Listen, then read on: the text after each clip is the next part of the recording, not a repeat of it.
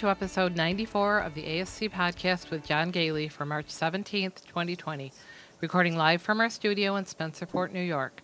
This is Sue Cronkite, Chief Researcher for the ASC podcast and Senior Nurse Consultant for Ambulatory Healthcare Strategies.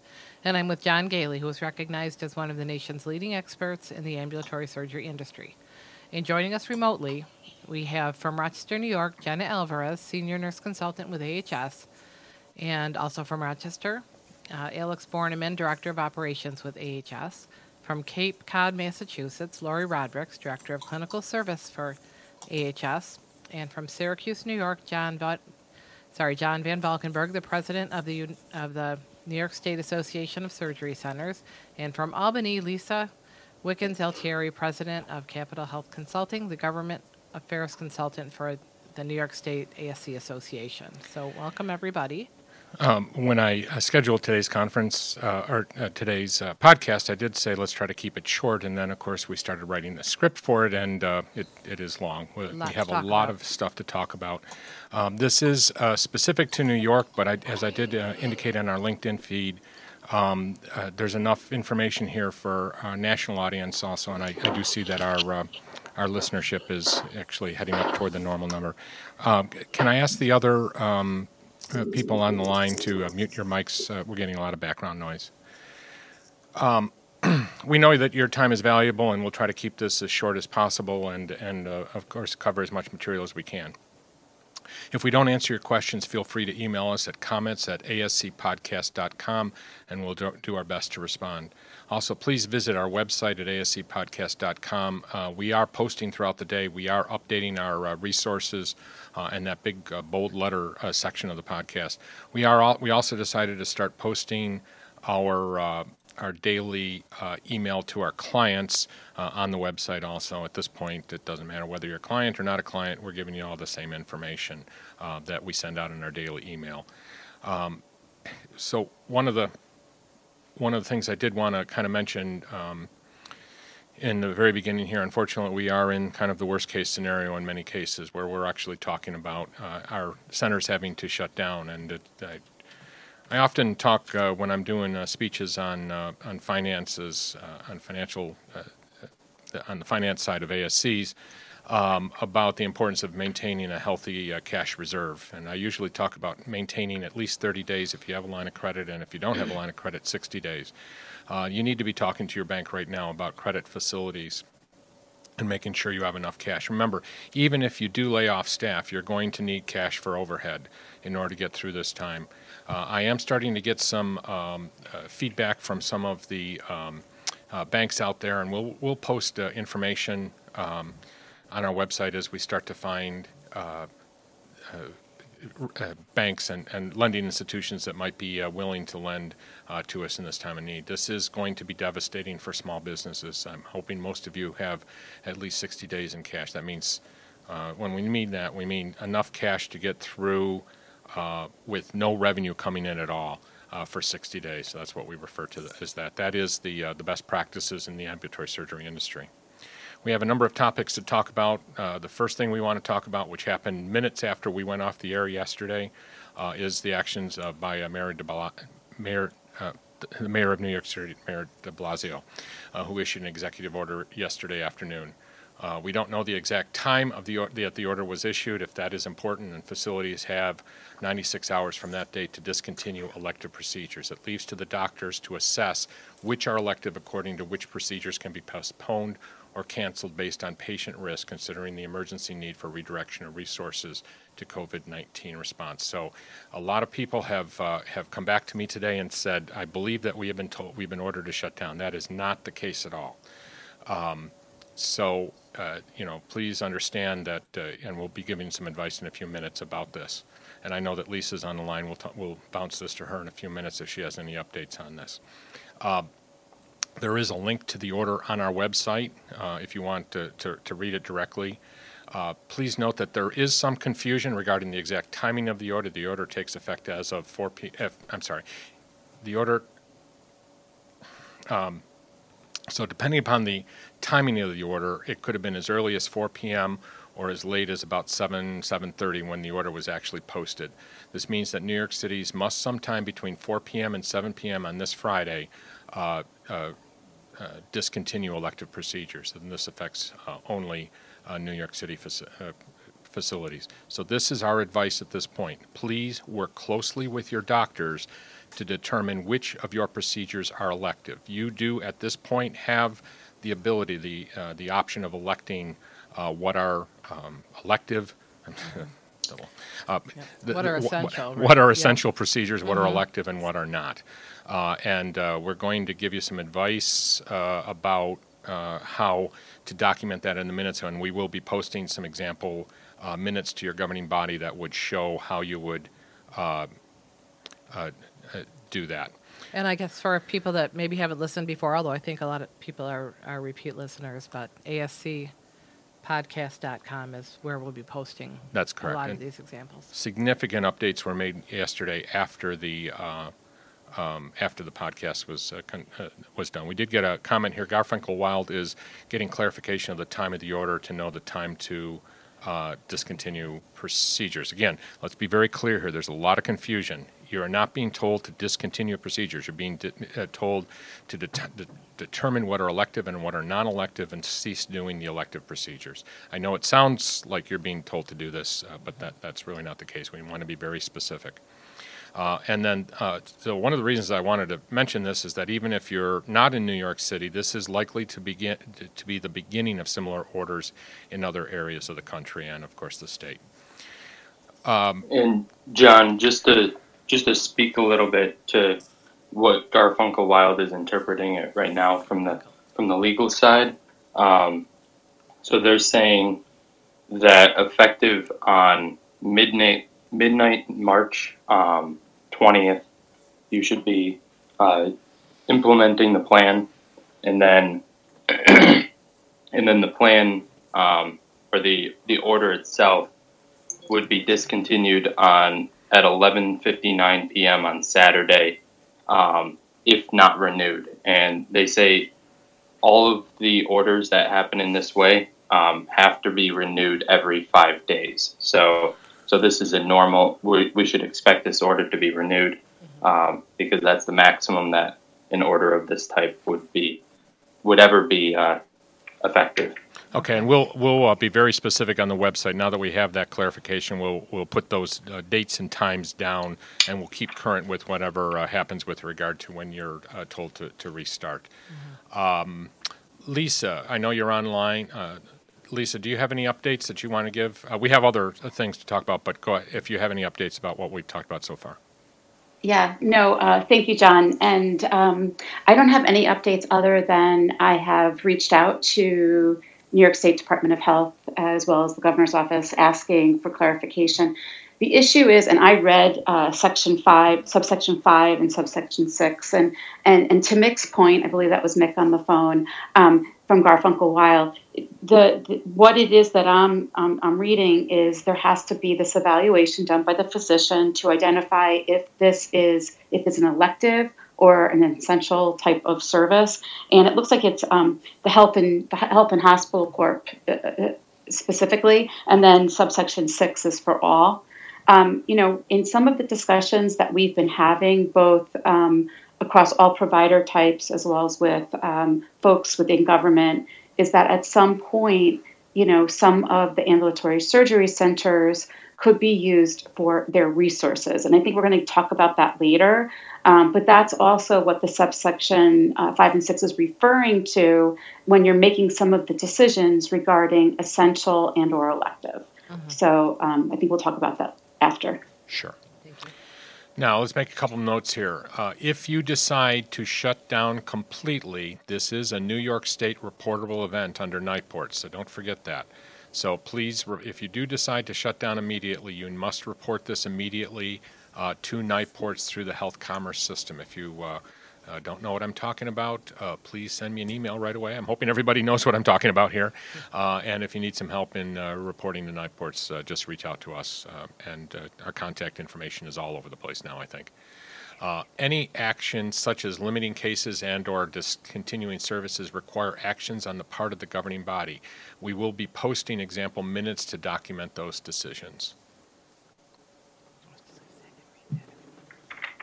Okay, yeah. Um, So uh, a couple things I just want to note. If you're preparing for a shutdown, in other words, terminating services and, uh, and exiting the facility, here are some things that you need to be thinking about.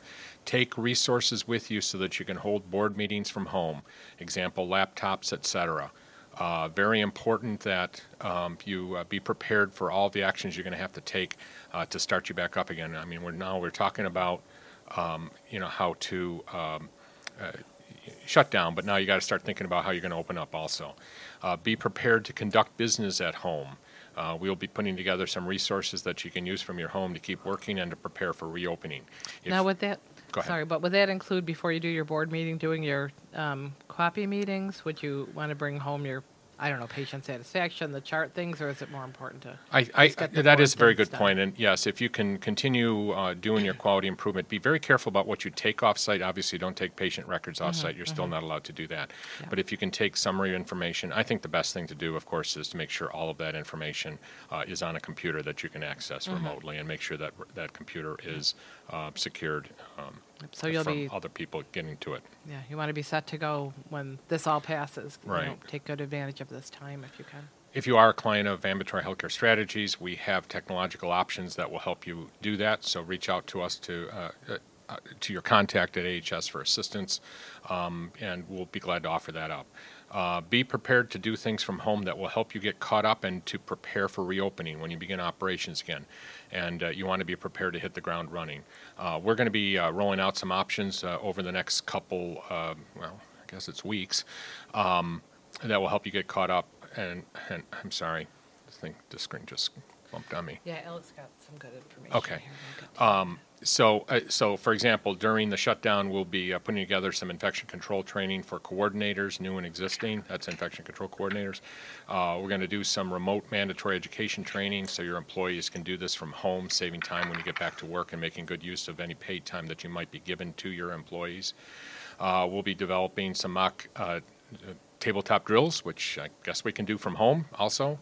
Uh, and con- we are considering right now a virtual conference, so we're working on this. Uh, so in lieu of uh, doing the real conference, which we know uh, a lot have been canceled, including the New York State Association's conference, and you know we don't know what's going to happen with ASCA. Uh, we are uh, uh, working to put together a virtual conference, since so many conferences have been canceled, as I said. Uh, Alex, uh, j- go ahead, Alex. Uh, okay. Alex, you were bringing up some information about Yep. a form?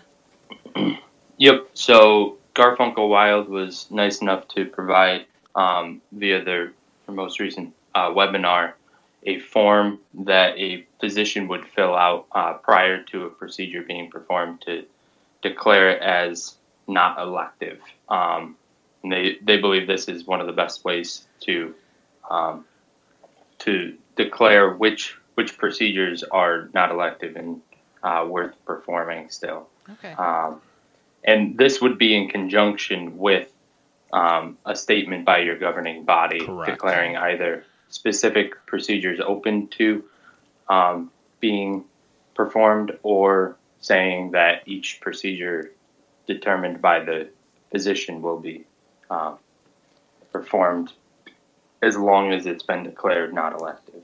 Right, and again, we'll be posting some information. I don't believe it's up there yet, but I think we'll be posting some example policy or um, uh, example board minutes. Uh, We'll post And the this, form. This form. Yep. Yeah. Okay, good. And you said that form has to be filled out for each procedure and explain. Yeah, Okay. exactly. So Okay. each procedure, each patient, um, every single time you do a procedure, it would have to Oh. be filled out. right, Okay, right. For uh, okay. and it'd be filed with that patient's proce- uh, uh, medical record. I'm assuming. Okay, so you can't just Exactly. declare that this type of procedure we're doing is going to be not considered That- elective? Right, I think we have to do That both. would be Okay. that would be at the, the governing board. body level. Okay. Um, so you could do that if you wanted to. And then after Um, that, this would be fill the lower out. level. Okay. Okay. All right, thanks, Alex.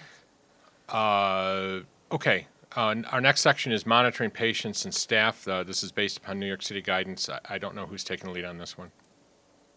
I can. Um, Nobody. go ahead. Or you could, no, actually, Lori, do you want to? Yeah, I thought Lori has to do was. with- Yep. Um, well, earlier I was uh, shared the um, guidance that New York City Department of Health um, alert number seven. So I kind of uh, put it into a little synopsis. And basically, when it comes to staff, um, they want you to monitor yourselves. So if what they're stating is, if you're sick, stay home. Uh, anything a fever over a hundred, or if you have any of the symptoms, you know, the, the common symptoms that are being listed right now with the COVID 19, um, you are to stay home. You, they would prefer you stay home for a minimum of seven days following the onset of those symptoms, and um, or at least 72, 72 hours of consistently being afe- afebrile as long as you haven't been self medicating yourself. And, and Lori, uh, one thing we should point out here, we have been giving advice at 100.4 based upon the CDC guidelines, but this afternoon, um, the, uh, Jenna, help me, was it the city or the state? They, the city said basically, and I, I think the state has also made the same argument um, in other in guidance for other agencies that for healthcare workers they consider a um, temperature above 100 to be a fever Okay. so that you basically catch it earlier i guess Right, right. was their reasoning Yeah, kind of like the uh, the the higher authority wins. So Right. you know, hundred is you know I guess higher theoretically than one hundred four in this case. Which, but anyway, so they they just want you to do that. Also, if staff have uh, been sent home prior because of potential um, contamination or thought of being um, a carrier, if they have been asymptomatic, they are um, also being told they can go back to work. Also, um, they just want the self monitoring that they want the healthcare workers to perform on themselves. Um, they the temperature checks should be at least eight hours apart, but with uh, performing a check pretty much immediately before you uh, go to your shift. So whether that's before you leave your house or when you get to the front door, um, whatever you consider immediate. So they wanted, I guess, as close to real time as possible. But if you have workers that uh, have been um, been exposed to a known high risk patient and someone that is confirmed positive with COVID 19, they say you can go to work as long as you're doing this self monitoring. and as long so- as you're not symptomatic Yes, exactly, exactly. Um, they also um, had put in the thing, um, what New York State said was limit the use of surgical masks by your asympt- asymptomatic exposed providers um, to those who have a, a known high risk ex- exposure or are involved in the care of vulnerable patients. So, you know, obviously that's your surgical cases where you could be possibly exposed to them, or if you're in a situation, um, maybe not surgically, but if you were doing uh, scopes uh, of the respiratory nature, um, that sort of thing. Um, so, you know, save your masks for those that are at the highest risk of being contaminated. But um, the, the current CDC recommendation or the, the ones that are out there uh, still reads, consider requiring all healthcare practitioners to wear a face mask when in the facility, depending on supply. So it's, that's like a, a conflict. So this, the centers will have to make their own judgments. The, the part about depending on supply, um, that's, that's the key part of it. Um, so Lori? it's, it's, you have to decide, yeah, Uh, Lisa would like to add some clarification. Go ahead, Lisa. sure. Yeah, so so this is Lisa. Um, the Department of Health has been putting out some pretty um, pretty uh, strict, I'd say, guidelines, and uh, for all the New York State folks, uh, going to your you know health commerce. Uh, you know, going to your health com- commerce system has some some really good guidance out there. Um, so some of the things that the New York State Association of Ambulatory Surgeries, what we've been talking about is besides just doing the screenings, there should be screenings for every staff member when they're coming in. If you are limiting some of and taking temps right away when they come in, um, if you're utilizing the masks, what we're hearing across the field, especially downstate in New York, is um, it's already becoming very, very hard to get masks. New York State does have a system right now that's set up that uh, facilities can go to uh, the county OEM and request supplies. But what we're hearing down in Suffolk and Nassau County already is that when they're calling, getting a hold of the OEM, OEM is uh, the Office of Emergency Management, they're actually telling them that they don't have any available, that they're getting more shipments in and they'll be the first in line. Um, so, what we've been also talking to, to different provider types about is um, really sparingly trying to use those masks. Um, you know, trying to reuse them as you can. There's there's actually information out there um, for reusing and repurposing. You know, doing some of the N95s when you do have cases, which I don't think the ambulatory surgery centers will have. But um, when you don't have those confirmed cases and you're using just masks, you know, the regular face masks, um, you can actually you know, kind of like save them at least for the day. I, So that's something important. Yeah, I, I- I do have to kind of interject here, and perhaps uh, Lori would too. I, I, again, in a surgical environment, I'd be very, very careful about reusing because, in addition to the Yep. the viral uh, use uh, uh, situation, we still have other we still have other things that they could be exposed to. So, I'm not sure. I think that might be applicable in other scenarios, but I'm not so sure in the surgical environment uh, that our Yeah. uh, our situation would allow that.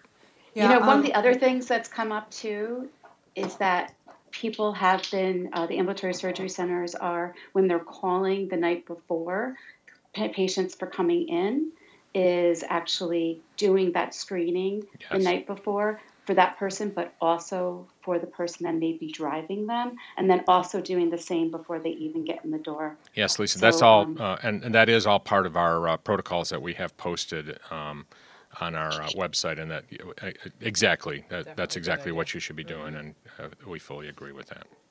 Okay. And uh, one of John's centers uh, was very uh, uh, helpful in sharing information from uh, uh, Donna Nucci, who is an infec- infection preventionist, um, and she uh, has uh, uh, reaches New York, um, Connecticut, and Massachusetts. Um, she also works for Yale, and she put out uh, little tidbits on what to do. And and you know, one of the things she recommends to people is, you know, as John's been saying, prepare to close, or or suspend your services. Um, and as uh, we just heard, patients and their visitors, um, restrict your visitors, restrict them um, one one uh, escort, uh, single escort, and um, if you can, have the escorts wait outside. Um, I would recommend you could even put a sign on your, the front door of your facility or your ASC that asks them at that time to please um, go back to their cars and they will be um, notified for the timing of the pickup. That way, they're not even coming into your center, so you're avoiding that sort of contact if you if you can do that. Um, obviously, uh, it's preferred no one under 18 of years of age come in that are not patients. Um, the other thing, um, unfortunately, that she recommends, and it is true, many of you have um, come um, come to face with this. You almost have to put all of your cleaning supplies and your PPE under lock and key Yeah. because they're disappearing. Uh, you know, uh, it's not just patients that are taking it from your waiting room. Um, so you want to keep a good eye on that, and you also want to be um, conservative on how you're using it. Don't be wasteful.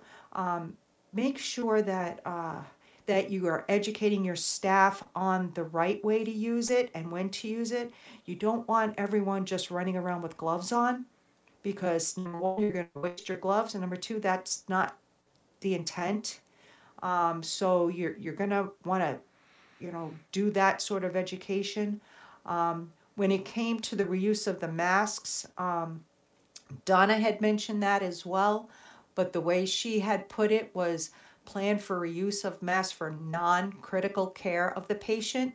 My interpretation of that is, all right, when you're cleaning uh, the beds, when you're turning over the rooms, when you're not in direct patient care, that's non critical. When you're at the patient's bedside performing the procedure or you have a chance of the contamination going back and forth, that's the critical care point. Um, so that's that's my um, two cents into that as well. Um, the other thing she recommended, and I completely agree, this is not a time to introduce new technology into your center. It's not a time to do new testing. If you were going to um, undergo, um, you know, uh, checking on your sterilization processes and stuff, this isn't the time to start something new. It's also not the time to bring people to be training on new equipment. Um, And, and to that end, Lori, I think we should mention too, there's a lot of companies out there that are like jumping up and saying, hey, listen, we have a solution for you. And as wonderful that is, that is, uh, that's, it, as you said, this is not the time to be experimenting with that stuff. No, definitely not. You know, you know, stick with what you're doing for now. I mean, it is a time of um, emergent uh, pr- preparation, and you don't want to add more things into the mix where you could cause, you know, more confusion, maybe damage, um, and you won't know where the problem's coming from because now you have new um, new factors to consider. So I uh, keep it as simple as you can and as um, precise as how you're doing things. Um, there's other things out there, just reminders. You know, your um, the hygiene of your center, um, especially the public areas. Um, so you want not just cleaning where the patients are, but you want to also clean the lobby, the waiting area. Keep that, you know, maybe have someone watching out there and, and wiping down um, areas, uh, a lot of touch, hand touch areas, the counters, the, the arms of the chairs, stuff like that. Um, because it's, you know, it, it is uh, spread, you know, via respiratory, but we are you know, people are still touching their faces and, and coughing and whatnot. And so, you know, we want to start at the door so that it's not coming in. It's not what's already in to keep it from going out. We want to keep it from coming in um, as well. So that's just something else to consider. Somebody want to take the cleaning products? Okay. I guess it's me. Uh, use of cleaning products. there is a reference, uh, uh, there is EPA guidance regarding the use of various cleaning products. Uh, anything on this list can be used against COVID 19. Uh, search your products in the table that is, uh, we've linked this on the website. So if you have cleaning products, you're going to want to make sure that you're using cleaning products that is effective against COVID 19. And again, it's on our website. What you're going to want to do is search your products uh, in the table again, that's on our website, by the EPA registration number that can be found on the product label. And Alex showed me how to do this today. At the very bottom, in very small print, so if you're like me and old, you're going to have to uh, use a magnifying glass to find it. But you do want to look at that EPA registration number and compare it to what's on uh, the website to make sure that you're indeed using a product that is effective against COVID 19.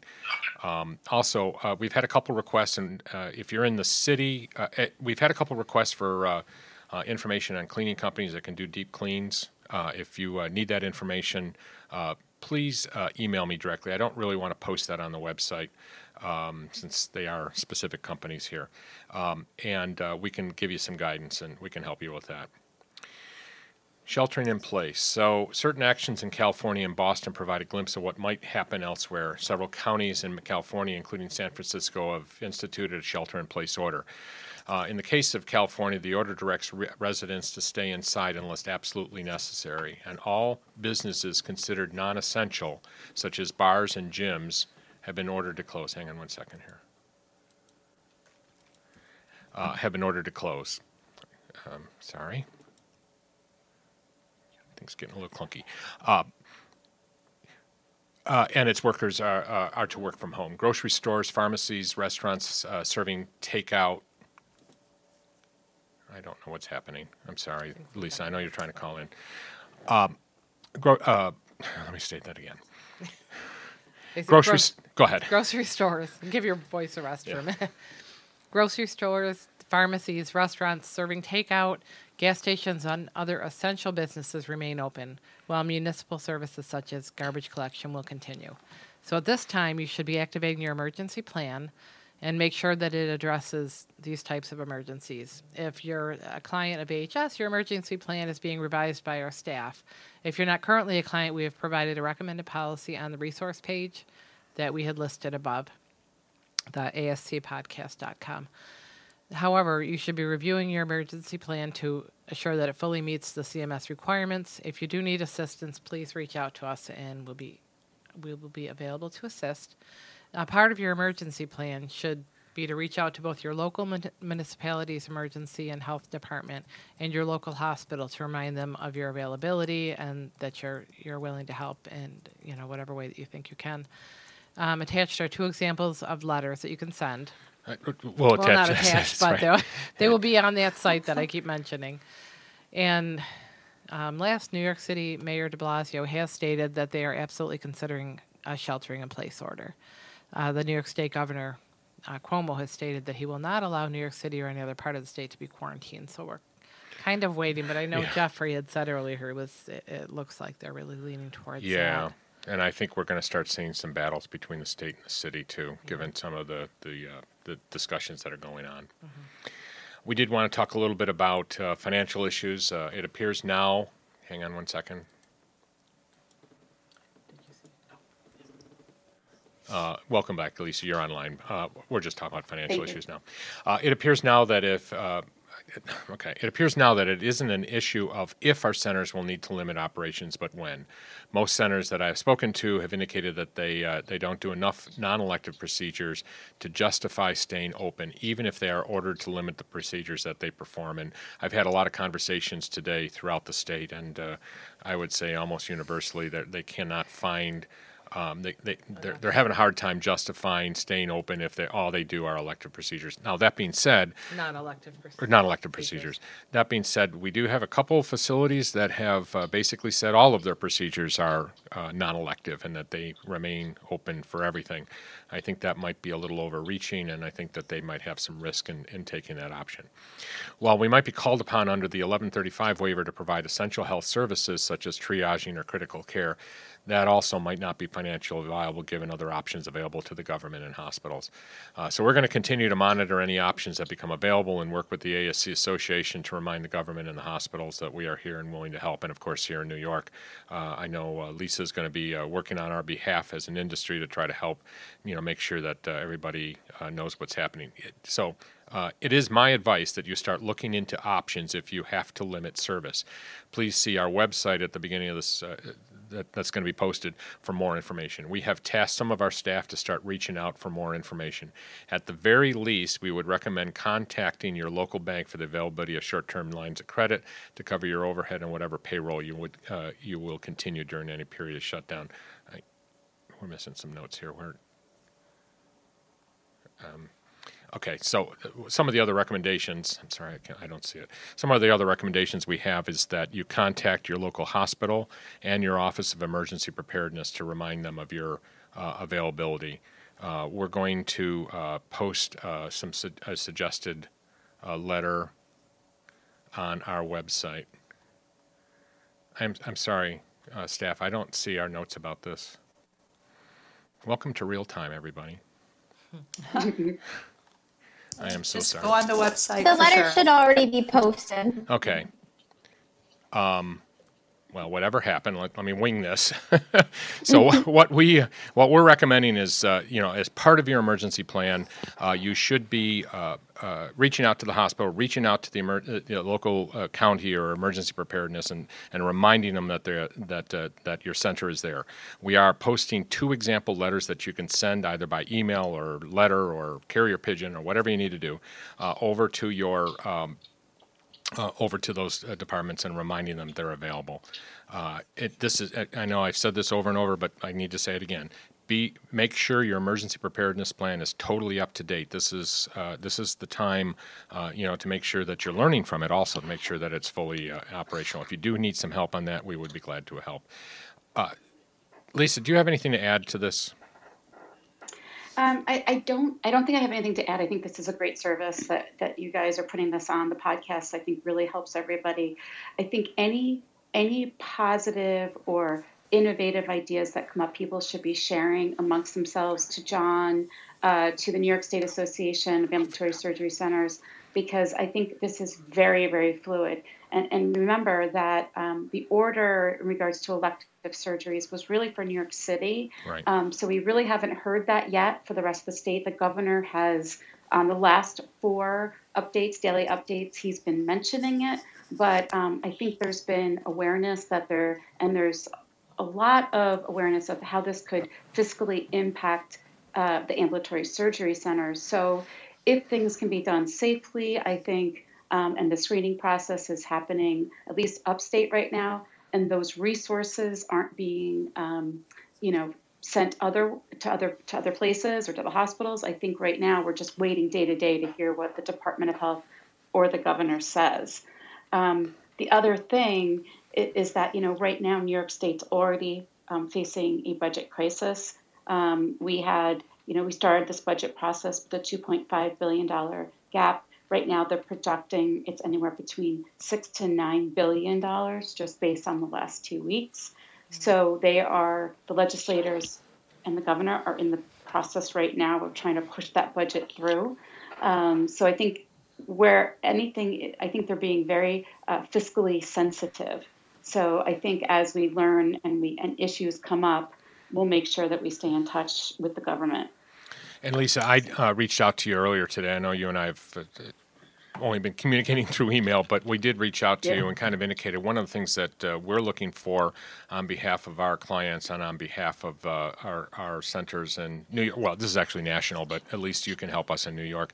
Is trying to find ways to get uh, our employees. If we do end up having to uh, lay off employees, or if we have to furlough them, uh, we want to have options open. We want to know if we can send them to the hospital, and if there's ways that the state can help expedite uh, uh, retasking them to uh, the hospitals where they're they're going to be needed if, if they can't uh, work in the surgery center, thereby uh, keeping them off the unemployment rolls, uh, you know, keeping a source of revenue for them. So if that's something that you can um, uh, start looking into on behalf of all of us, we would really appreciate it, or or give us some guidance as to where we need to go. Yeah, I, I, I will do that, and I will tell you that today um, um, on the Department of Health's website, uh, they're also reaching out for retired staff members because they're expecting um, that even though we've increased our number of ICU beds, um, they're trying to increase them uh, up to 9,000 ICU beds.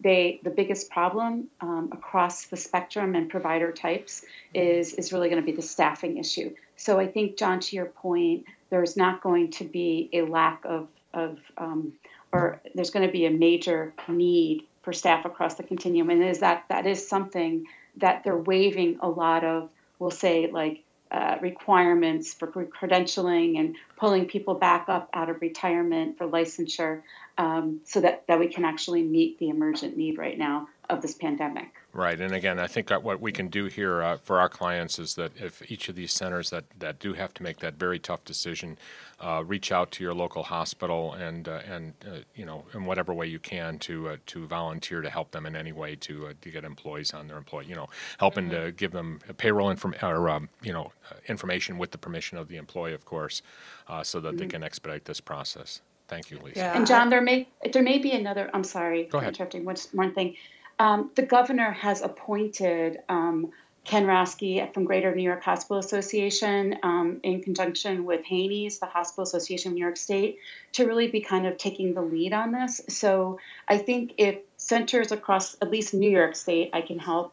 Um, if you're running, if you're starting to look at that, and this is something that's coming up in the near future, um, I think the New York State Association of Ambulatory Surgery Centers, we can help guide you to the right places, and and I can we can speak to that and actually help get that information to those associations. Good. Uh, we'll start Yeah, working on and- that, and we'll we'll post things as quickly as possible on the website. Is that Lori? And, yeah, and, and just to add to what the two of you are saying, um, I think this is a good time for leadership to speak to their staff and get their input. Are they willing to go to the hospital? Good point. Um, to assist, and then get that list together so they know what employees are willing and what their abilities are. So when when you as administrator or or whatever um, reaches out to the hospital, you are ready and and able to move forward, um, decide whether you give that information directly to the hospital or if the hospital you become the middleman between your employee and the hospital Right. um, see how you want to do that but i think that's uh, something that you want to be proactive with and then it also lets your staff know that you're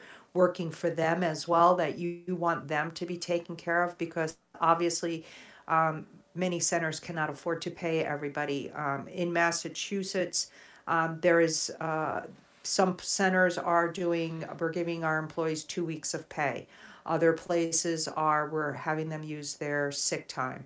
You know so there it's there's no set thing across the board. And when the memorandum came out on monday uh, to the hospitals and surgical centers on what non, non-essential and elective invasive procedures are they gave definitions of what they were Right. so whether or not that's going to follow suit in New York or other states, I don't know, but they have a specific list, but it's, you know, includes but are not limited to. Yeah. So, Yeah. Yeah. Yeah. you know, they're they're pretty specific. Yeah. Yeah. Uh, Uh, New York State, just one more point, um, problem. and I can share this, um, and I can send this to you, John, after the podcast. Um, the the governor has come out. Uh, New York State governor came out today on a three way bill approved by the legislature and the governor um, that actually has some comprehensive, permanent, comprehensive paid sick leave policy for staff, as well as some other things in it and protections. So we can share that as well um, with the highlights of that, John, and Okay. and you can post that. Okay. Thank you. And uh, we are uh, uh, we have consulted with uh, our uh, corporate counsel um, to see if we can get some uh, legal um, discussions going on one of these podcasts about uh, uh, uh, employment law um, during this time. Wouldn't just be for furloughing, but you know what happens if you do keep people on board and other consequences of it. So hopefully that'll happen in the next couple of days. Something to think about too is does this include your employees that are per diem? Because a lot of Yeah.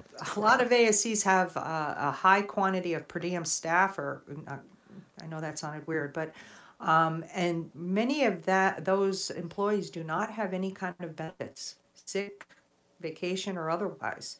So they are truly hourly employees that um, are just going home with no dollars. So that would be an interesting thing to find out. Well, and, and also, I don't believe because of their position that they would generally be uh, eligible for unemployment benefits because uh, depending upon how many hours that they work. So that, that's going to be more of a challenge, um, I think. So those are things we need to be thinking about uh, also. Yep. Hang on one second, I'm sorry. I, I need five more hi- hands here. Okay, uh, I'm waiting to see if John Ben Valkenberg, John, if you wish to uh, speak, um, uh, if you could just uh, uh, indicate, and I'll, I'll bring you on, but I'll have to kick somebody off. Thank you, Alex. Alex volunteered. Okay. Hang on one second. Here comes John. Welcome, John. Hi, can you hear me all right? Yep. Okay, great. Um, no, I, I think uh, you know I, I think this has been great, and thanks everybody for for adding every everything and, and contributing. Um, it's been great that we're doing this uh, this daily, and I know for the the New York State associations that are on are, have probably been participating in our 11 a.m. call that we've been having with Capital Health. So, thanks, Lisa, for that as well. Absolutely. I don't have a lot to add. I know that you know, some of the input I've gotten from other New York State ASCs today. I know I mentioned on the live podcast yesterday that I had reached out uh, to facilities throughout the state to find out what their status was with regards to operations and whether they were open um, on some type of restricted operational or in full operation. Um, and uh, there was the responses I got. There was probably about a dozen, and and they were mixed. Um, there was some from all the above. I did get um, today, based on um, what came out of the mayor's office yesterday afternoon, evening. Um, I did get some updates from from some other facilities, uh, particularly uh, downstate, but also upstate as well. Um, there are some facilities that I know John mentioned earlier on the podcast that have taken the position that, you know, based on their um, their assessment of elective versus non-elective cases and what what it would mean for them, you know, staying open. They've made the decision to uh, to temporary close while that um, while that directive and that executive order is in place. Um, because it wouldn't be, you know, either there would be no cases or it wouldn't be feasible for them to operate with the the few number of cases there would be. Um, I also know that several um, facilities uh, in upstate, although I know you mentioned earlier um, there was no such elective, non elective procedure mandate, but uh, there were some facilities yesterday that had already kind of adopted that based on recommendations from the U.S. Surgeon General and the American College of Surgeons. Um, but since yesterday, with seeing what happened downstate, um, I know there's several upstate facilities who uh, who have implemented a a um, a, a, a, delay or a postpone, uh, a policy to postpone or a, a protocol to postpone any um, non-essential or you know again there's a lot of words getting thrown out there elective non-elective essential non-essential and what the definition of those are. Um, but you know what i've seen is common in the in the places that are still doing procedures that are ambulatory and in in many ways considered elective um, but they're they're time sensitive um, as far as the the, the health uh, and the uh, the safety of the patient. So they are proceeding with those only that are deemed to be time sensitive. Um, depending on the facility, you know, people have been taking different approaches as to you know who determines what's time sensitive. Um, but again, I've I've been seeing a lot of, of that as well my facility. Uh, we're, we're adopting a similar protocol uh, based on some some conversations we had, and I think part of that is, you know, seeing what's happening. It does seem like, you know, although we are not in New York City and not subject to the mayor's executive order, uh, as you mentioned earlier on the call, John, there is something, you know, most likely uh, there, there's going to be something adopted to that effect statewide. You know, also, I think from a um, from a social responsibility standpoint and from a medical community standpoint, you know, when when guidance is coming from the, uh, you know, from the the different, um, whether it be medical authorities or medical organizations uh, that are, you know, that are. Uh, you know, trying to, to to do you know what we can to help uh, with this with this whole uh, this this whole issue um, that you know we're, we're adapting those protocols for now. Although you know it is going to be detrimental um, from a from a financial standpoint, certainly to the business, but.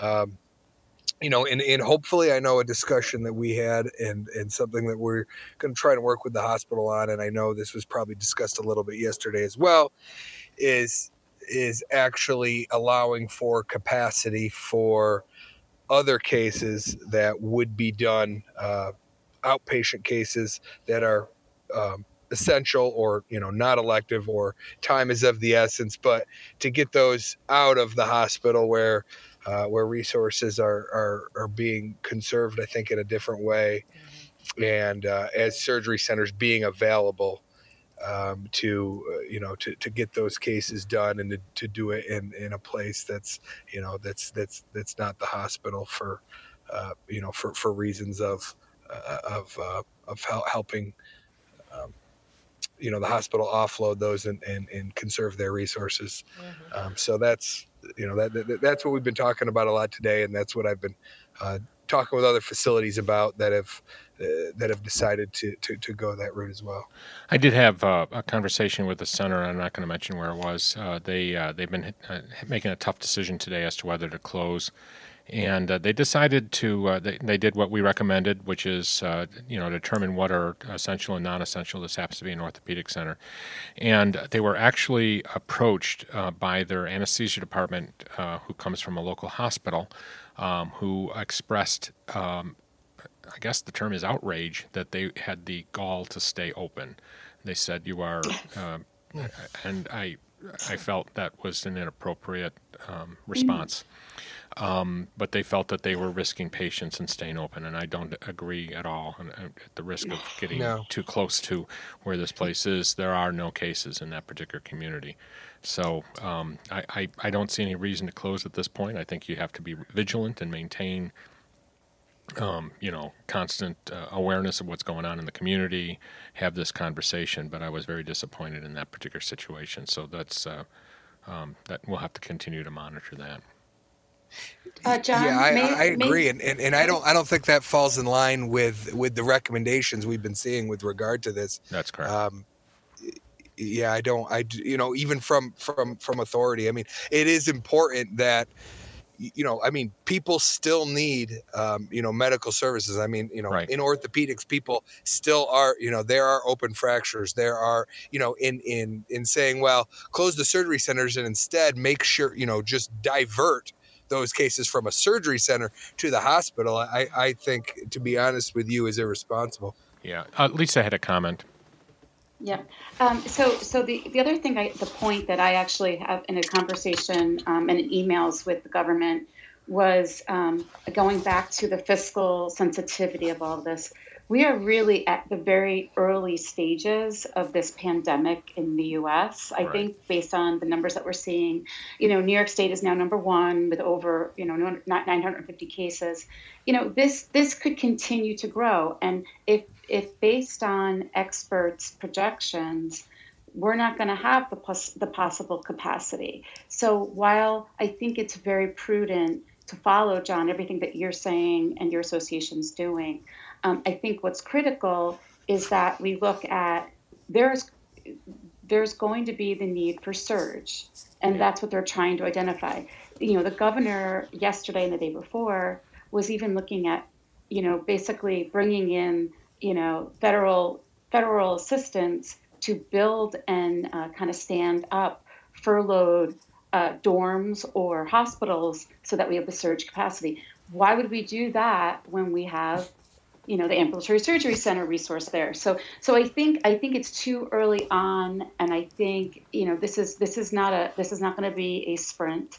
This is going to be something where we have to see the you know the peak and and and the cases come in. So um so just kind of like furloughing and closing things you know more than like five days at a time it may would just be basically a little irresponsible. So i think that's why they're taking a very a very uh, slow as you go approach and he's basically making recommendations based on what the science is telling him and what's going on in the community and that's something that we've been telling everyone make sure you're really staying on top of the websites that have been posted cdc the department of health in new york state but also local health departments Right. because some of the decisions that your physicians and your individual ambulatory surgery center may make is going to be based on what's happening in your local OEM and and your by the health department, to, and that may change. So um, I think I think you have to just really pay attention to that. John, I think we can hear you starting your car. Um, Sorry, sorry about that. it's nice that our technology can work anywhere. um, uh, and to that end, Safely. Li- right, and to that end, Lisa, I uh, I need. Uh, oh, I lost my thought. Not good getting old, man. Yeah. oh well, forget it for now. Uh, I'm sure it'll come to me at the end of the podcast. Um, let's. Uh, I did want to kind of give an accreditation update. We uh, just before we went on the air, we did double check with Triple HC and Joint Commission, uh, uh, and and I did check with Quad ASF. Quad ASF's website. Uh, I'll start with them because there was no update. It didn't indicate any uh, shutdown at all. Um, Triple HC has indicated that for all accre- Triple HC accreditation and certification programs, should your actual survey date occur after the accreditation expiration date, there will not be a negative consequence for, consequence for going beyond that date. So don't worry if you're uh, if you're about to expire, you're not going to expire. They're going to take care of that. Specifically for organizations participating in the deemed status accreditation, CMS has indicated that this delay will not impact your reimbursement and your certification. Very important. So if you're going to go beyond the deemed status, uh, beyond the date of your accreditation, you're not going to uh, um, have any problems with your certification, and you will continue to be paid. Well, assuming that the government continues to pay you. Uh, Triple HC has po- postponed all non-emergency surveys for non-MDS for all M, uh, sorry for all deemed status and non-deemed status programs scheduled for a survey with a begin date of tomorrow, that's March 18th through May 1st. If your survey has already been scheduled, a representative from HHC will contact you to confirm your postponement and reschedule your canceled survey to another date. Um, and that includes routine, uh, MDS and non-MDS, that's uh, Medicare deemed status and non-MDS uh, reaccreditation, special and uh, uh, Medicare deemed status and special non-Medicare deemed status, interim surveys, compliance surveys, health plans, patient-centered medical home, that doesn't apply to us. HHC will do its best to complete high-priority emergency surveys for all Medicare deemed status and non-Medicare deemed status programs. However, their ability to do so is limited by sur- surveyor availability. And I, as a surveyor, I will also note that that's, uh, that's drying up pretty quickly. I think Lori will They, they uh, sent out, um, probably during this podcast, a questionnaire to all the surveyors to see their willingness To to survey. perform surveys and their, and if they are healthy to, to perform the surveys. Well, So, and keep in mind, people like Lori and myself, we're so swamped right now with everything else that's going on. You know, a lot of uh, Lori and I are, are, you know, typical surveyors who have other jobs, other full-time jobs, and I don't, you know, we couldn't possibly leave what we're doing now to do a, you know, a survey at this point. oh, I'll leave you any day. well, thanks a lot, Lori.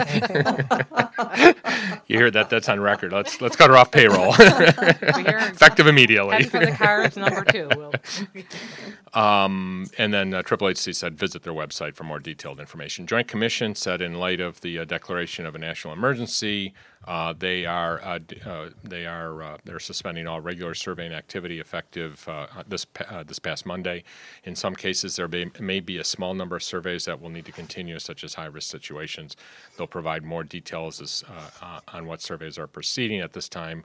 They do not have an anticipated restart date. All postponed survey events will occur once we resume operations. Um, And then they also stated if any organizations go past their accreditation due date, accreditation will be extended without disruption. And then they also verified that CMS will not, uh, will not um, uh, stop services there.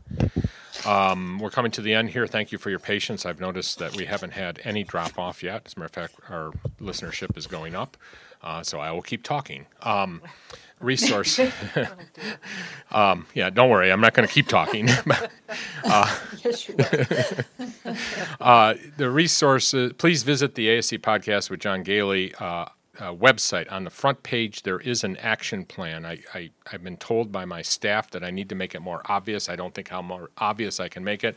Uh, so click on the big bold letters in there. no, it's good now. Okay, good. Uh, and you'll you'll we we're actually just using one page there. Everything's going on that one page, so it is kind of long. Uh, there's a lot of links. Uh, we check them daily to make sure the links are working. If there are problems with any of the links, please email me and I'll fix it as soon as I can. We're updating the pages. There's a couple updates that we'll be posting either today or tomorrow. Okay. Uh, we are, as Jenna just said, we're updating as frequently as possible to give you the latest updates. We have been updating throughout the day. Uh, please listen to uh, the past podcast on your smartphone or online at ascpodcast.com. There are three, now four, I, I'll post this sometime later tonight, uh, live podcasts per- currently posted. So there's a lot of information in there. I am sorry they are long. I know you're going to have to weed through an awful lot of information to get to probably what you're most interested in, but, um, but, but that's what we have to do right now. Uh, we are considering another. Uh, oh, I'm sorry. We are considering another podcast today, and obviously we're doing that. Uh, I am not sure that we're going to have a podcast tomorrow. I have uh, been engaged for speaking engagement, though I have seen that during the podcast they're frantically trying to call me, so I wonder if they've canceled that.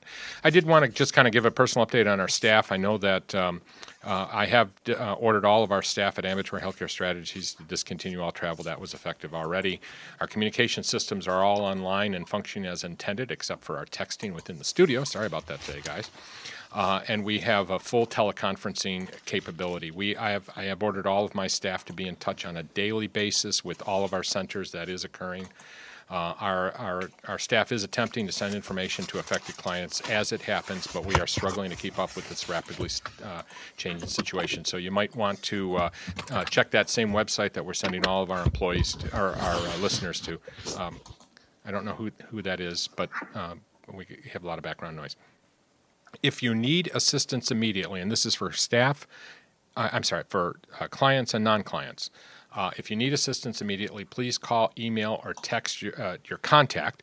Uh, And if you uh, uh, can't get a hold of them, or if you don't if you're not a client of the surge of uh, AHS, please contact or text me or call me at 585-729-8781. That's 585-729-8781. It is posted or it will be posted somewhere.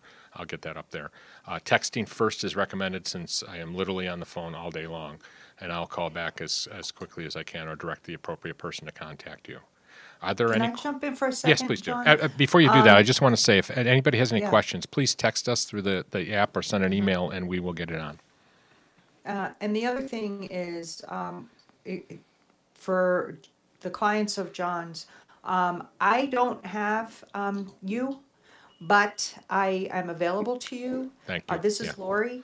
So, um, if you wanna, if you need to reach out to me for any questions, you know, you can either go through your contact and they'll forward it to me. Um, cause that'll be an easy way to do it, but don't hesitate if you have questions that you're not sure if, you know, Alex or Judy or someone, um, could answer for you, uh, because they're very good at sharing, um, the ability to get the information. So please, please don't hesitate. And we probably should mention here, since we haven't mentioned it yet, that Lori, you, uh, Lori is our infection control expert. She is uh, uh, certified, uh, uh, uh, CAIP certified, that's a certified ambulatory infection preventionist. Um, she is our go-to person for all things uh, infection control. Jen, of course, helps on the research side, but um, you know, Lori is. Uh, well, she's been around forever, so what can I say? Thanks. yeah, I know. I had to throw that in there. Uh, does anybody? Oh, go ahead. Uh, does any uh, of the people online have any uh, other things to add? Do we have any questions? Okay, we have uh, some legal things to do here. Um, I think I might have gone offline. Did I go offline? I don't know what happened here.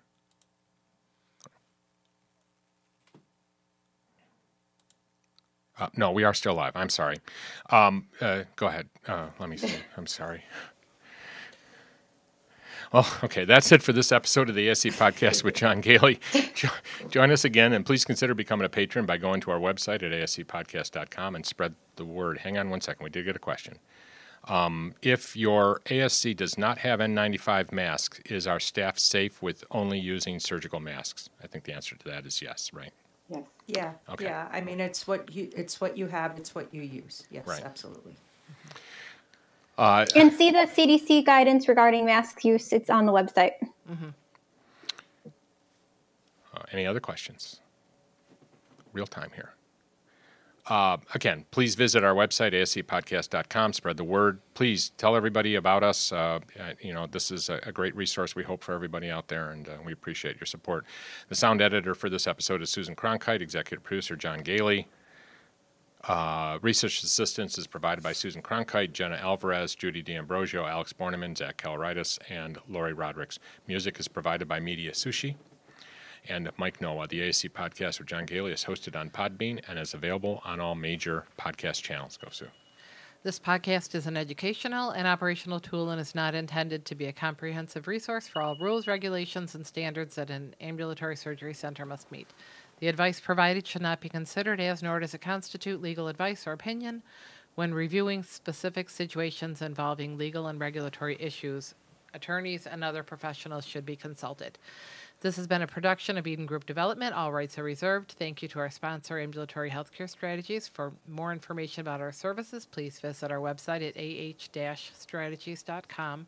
If you're interested in advertising or sponsoring with the ASC podcast with John Goehle, please email us at info at podcast at ascpodcast.com. We would love to hear your questions and comments. Please email us at comments at ascpodcast.com. Thank you all. Thank you. Thank you.